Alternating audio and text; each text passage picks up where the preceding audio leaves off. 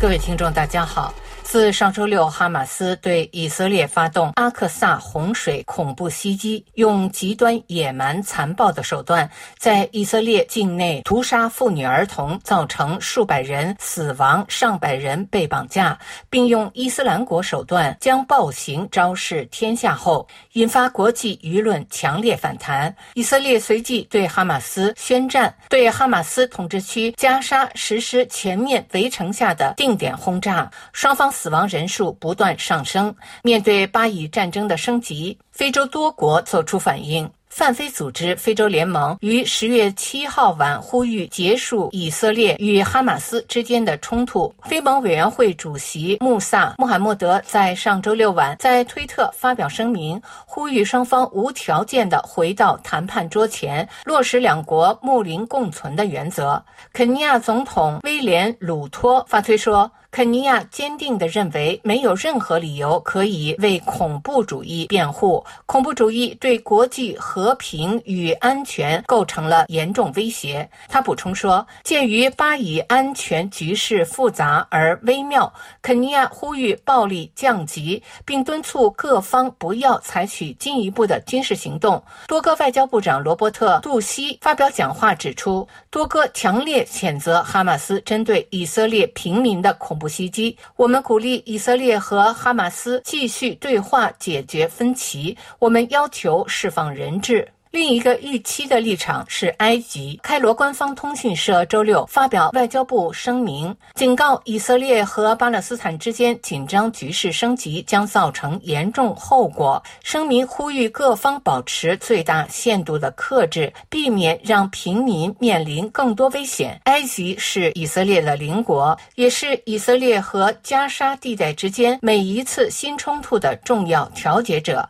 埃及与以色列接壤，一九。七九年，埃及是第一个与以色列实现关系正常化的阿拉伯国家。作为关系正常化的交换，开罗收复了西奈半岛。自一九六七年六日战争阿拉伯国家惨败以来，该半岛一直被以色列占领。对于几十年来捍卫巴勒斯坦解放事业的南非来说，新的冲突源于以色列对巴勒斯坦土地的持续非法占领，以及犹太人定居点的持续扩张，对阿克萨清真寺以及基督教圣地的亵渎，对巴勒斯坦人民的持续压迫。南非呼吁以色列和巴勒斯坦之间停止敌对行动。南非执政党非国大发言人马伦吉表示。鉴于以色列继续占领巴勒斯坦土地，哈马斯武装分子在以色列的行动并不令人意外。毫无疑问，南非的种族隔离历史就是被占领巴勒斯坦的现实。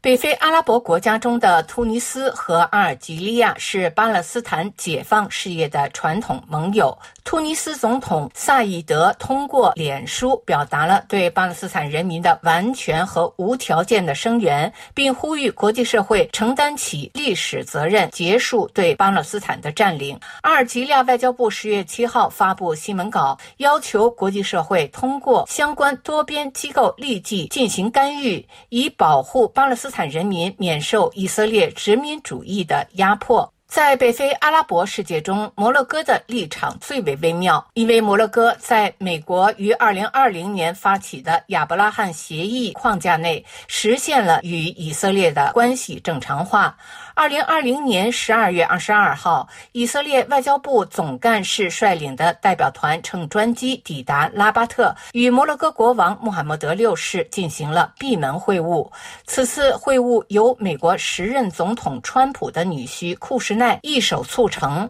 他与阿拉伯联合酋长国领导人穆罕默德本扎耶德联合酝酿了亚伯拉罕协议。协议内容包括与以色列建立经济和外交关系，以换取华盛顿承认西撒哈拉的摩洛哥属性，承认西撒哈拉自古以来归属摩洛哥，是摩洛哥对外交往的红线。在摩洛哥，尽管民间倾向于支持巴勒斯坦，但制定大政方针的人是国王。在阿拉伯世界，摩洛哥有与犹太人共存的悠久历史。据称，约百分之十的以色列人有摩洛哥血统。对于亚伯拉罕协议的签署国，摩洛哥看待整个事件的角度自然有别于其他北非国家。摩洛哥三六零新闻网日前发表署名文章，认为哈马斯史无前例的恐怖袭击，从军火规模、宣传攻势、人力资源调度的精准，都显示袭击很可能是真主党及哈马斯自己宣称的赞助者伊朗筹备了数个月的结果，而时机选在以色列与沙特阿拉伯关系走向正常化的前夜。文章指出，美国福克斯新闻。频道九月底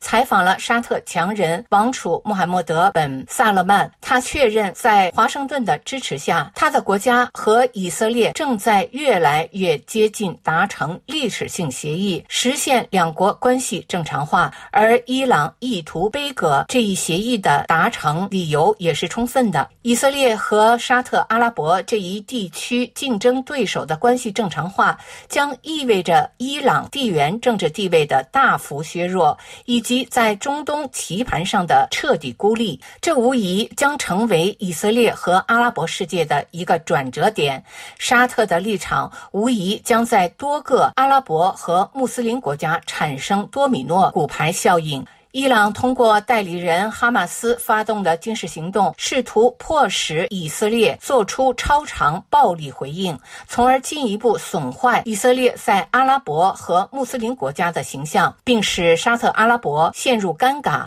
这就是为什么特拉维夫和利雅得之间的正常化进程将在很大程度上取决于以色列如何回应哈马斯的恐怖袭击。以上是今天的聚焦非洲，我是桑宇。